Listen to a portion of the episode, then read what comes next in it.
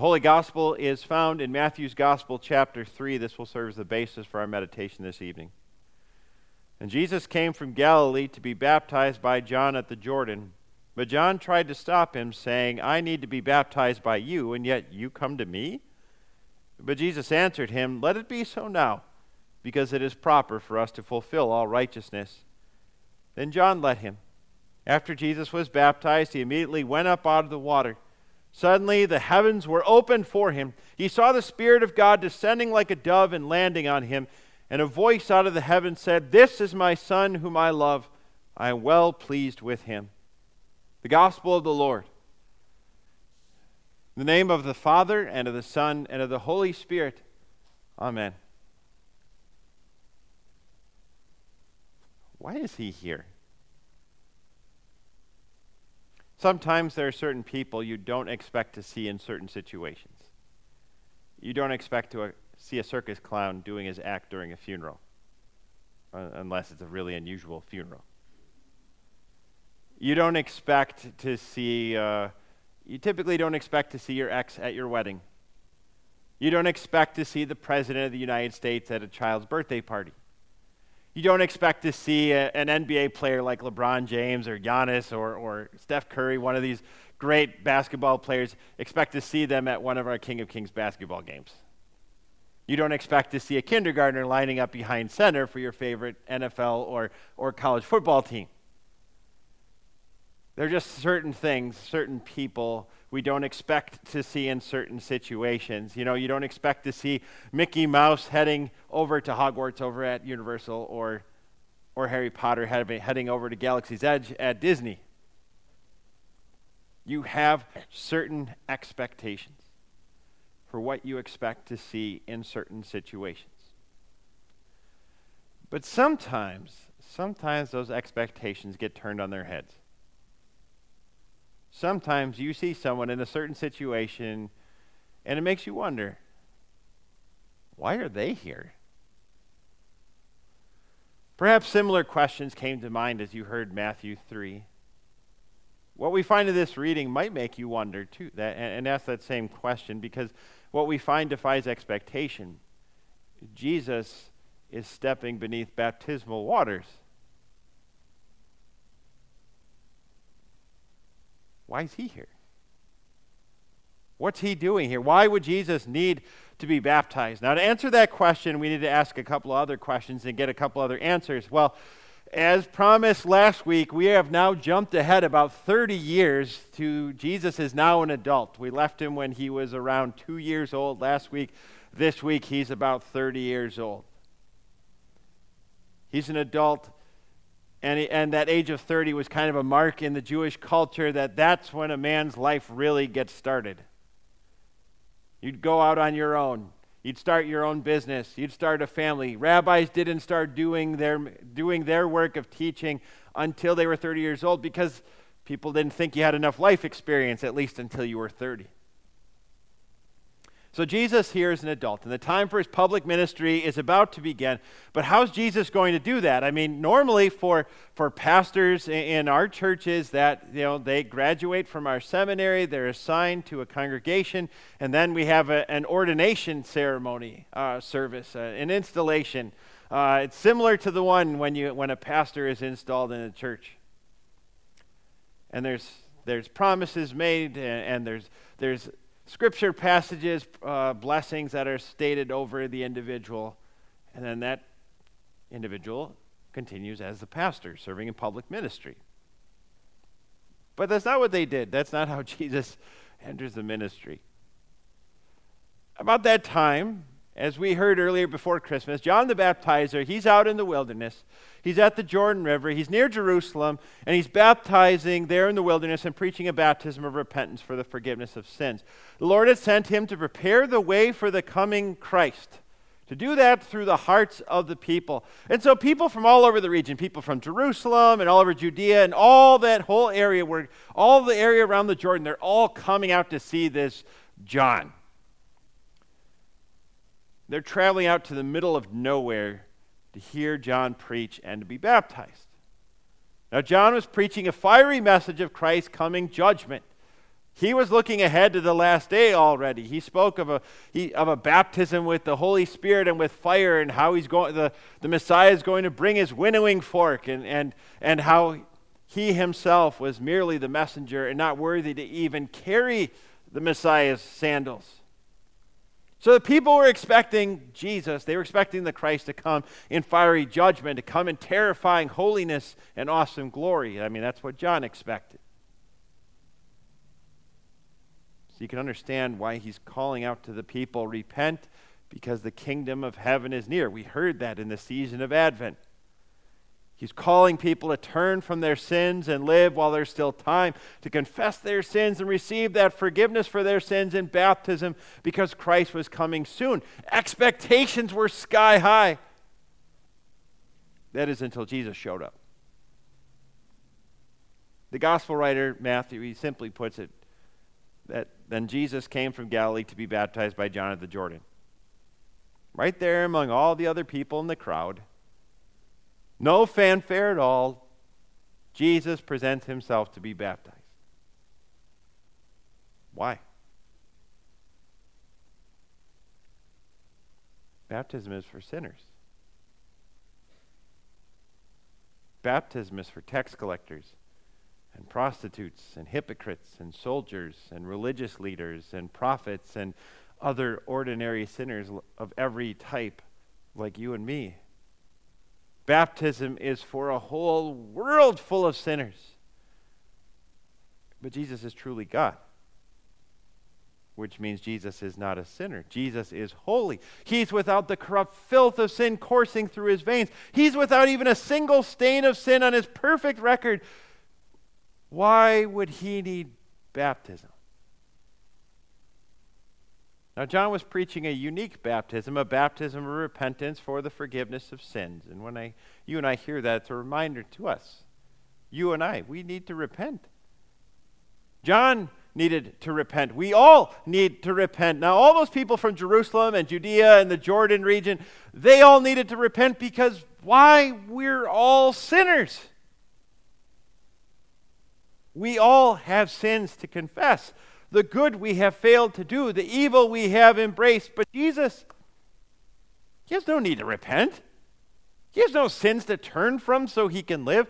He has no need for forgiveness, no need for rescue or salvation because he's sinless. And the prophet recognized that. We're told John tried to stop him, saying, I need to be baptized by you, and yeah, you come to me? What are you doing here? You could imagine John seeing Jesus approach. I mean, he knew him, he was his cousin after all. And, and then John rushing up out of the water uh, with his hands up, going, Stop, stop, stop, stop, stop. Not yet, not, no, no, you don't need this. You could imagine John telling Jesus, Cousin, what are you doing? Why are you here? You don't need to be baptized. You don't need to repent. You don't need to prepare your heart for, for the coming Christ because you are the Christ. If anything, I need you to baptize me. I need you to forgive my sins. I need you to cleanse my heart, to prepare your way through my heart for your coming. And yet you come to me? Why? John just, it just the situation just defied expectation. John couldn't wrap his mind around why Jesus was standing there on the bank of the Jordan. I mean, he had certain expectations of Jesus judgment, yes. Holiness, yes. Glory and power, yes, definitely. Shouldn't he be the one baptizing, not being baptized? Why is Jesus here? so often you and I are like John too. You have certain expectations of Jesus. I have certain expectations of Jesus. You expect Jesus to be the Jesus you think he should be. My go to guy when life is tough. My motivation and model for living a good life. My source of all blessing and prosperity. My source of truth. One way ticket to heaven. Yet do I ever think of Jesus as my Savior who goes, who does far more than rescue me when things get bad or when I'm just down in a certain day? Do I see Jesus that he is in fact my helper, my hope, my God, my everything? Not necessarily what I expect. But that's the Jesus here on the pages of Scripture standing beside the Jordan asking to be baptized. Jesus answered John, Let it be so now, because it is proper for us to fulfill all righteousness. And John let him. How nice of John. Why is Jesus here? Why do we find Jesus beneath baptismal waters? Why do we find Jesus receiving a baptism of repentance for the forgiveness of sins? Is Jesus bearing sins that are washed away by baptism? Yes. Are they his? No. Jesus bears sins that are not his own. Jesus bears our sins. Now, is Jesus receiving the blessed gifts that come with baptism? Some of those gifts I talked about with the kids. Yes. Are they for himself? No. Jesus receives them for us. In fact, he gives power to the waters of baptism. Not magical sorcery powers, but the power of word to convey actual forgiveness of sins, to convey actual new life through faith, and to convey actual eternal life in Him who came to put Himself in our place as our substitute. Why? Why is here Jesus here beneath baptismal waters? To fulfill all righteousness. Now, up to this point in time, Jesus had actively filled the roles of infant, toddler, child, teenager, and young man perfectly. Jesus had already started to turn away God's wrath from sinful humanity, but the final stage of his work as our substitute would begin with this baptism by John. Jesus would take our sins on himself in his perfect life, which would eventually lead to the cross where he would suffer and die for his sins? No but for your sins and mine. Jesus is not the Jesus we expect, but rather, he's the Jesus we need. To paraphrase uh, uh, an, an ancient medieval hymn, for us he took on weak human flesh. For us, he faced adversity from conception. For us, he faced our need and hunger and poverty. For us, he faced the constant attacks of temptation. For us, he was baptized in our place. For us, he prayed and taught and conquered sin and sickness, demons and death. For us, he suffered rejection and sorrow and grief. For us, he faced our rejection by his heavenly Father. For us, he gave his dying breath. For us, he rose victoriously from the dead. For us, he rules over all things. And for us, he prepares a home in heaven. For us, Jesus fulfilled all righteousness. For us and in our place, he fulfilled his mission to save you and me. And God put his stamp of approval on his anointed Son as Christ took on himself your burden of sin and mine. After Jesus was baptized, he immediately went up out of the water. Suddenly the heavens were opened for him. He saw the Spirit of God descending like a dove and landing on him. And a voice out of the heaven said, This is my Son, whom I love. I am well pleased with him. I mean, just imagine that for a moment. Jesus steps out of the, the, the silty, murky water of the Jordan River, and as soon as his feet touch the riverbank, immediately the heavens crack open. Imagine that. And a dove descends down from the heavens. The Holy Spirit, he lands on Jesus. He lights on him, as, as, as it says. The Holy Spirit in recognizable form. And the Father speaks approvingly of his beloved Son. The time had come for Jesus to begin his ministry and complete his mission for us.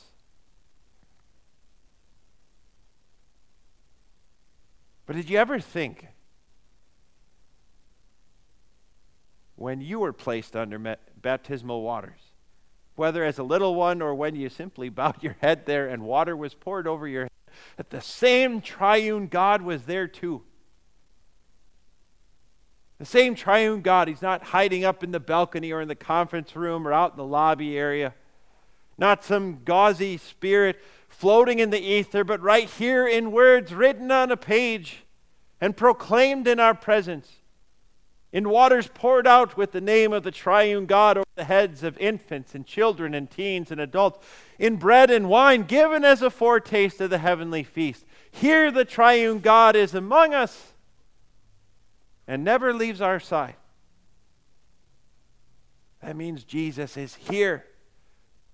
In the words of Scripture, Jesus was there at my baptism, and He's there at yours. Jesus is here as both host and feast every time we celebrate His Holy Supper. Jesus is here with us, but why is Jesus here? Of all the places Jesus could be, why here? Jesus is here to fulfill all righteousness in our lives, too. His work in your life, His work in my life starts at our baptism. From there, Jesus fulfills all righteousness through every member of His body, through every living stone in His holy church. Jesus fulfills all righteousness by pouring out blessing after blessing of grace upon grace through baptism forgiveness, new life, faith, confidence, and peace for this life, membership in His family as His holy children, citizenship in heaven, and the sure hope of eternal life with Him. Through those baptismal waters, what Jesus has done for me and for you becomes mine and yours through those baptismal waters connected with his holy word, Jesus connects you to himself. He connects you to all those souls who need Him out there in this world. He connects you to His people, to this family of God, to this body of Christ. He connects you to His work here at home as part of His church. And He connects you to His work out there, out there in the world. Whether that's in your own home, in your neighborhood, in your community, or the, to the ends of the earth wherever He has called you to serve your neighbor. Now, all this brings us back to our original question Why is Jesus here? Why did Jesus need to be baptized? Not for himself. No, he needed to be baptized for me and for you. He needed to defy our self centered expectations and fulfill all righteousness so he could be the Jesus we need. The Jesus who, through baptism, forms us into the family of God, his church. The Jesus who continues to carry out his mission through each of us. That Jesus is here. That Jesus is with us, and he will never, ever leave us. Amen.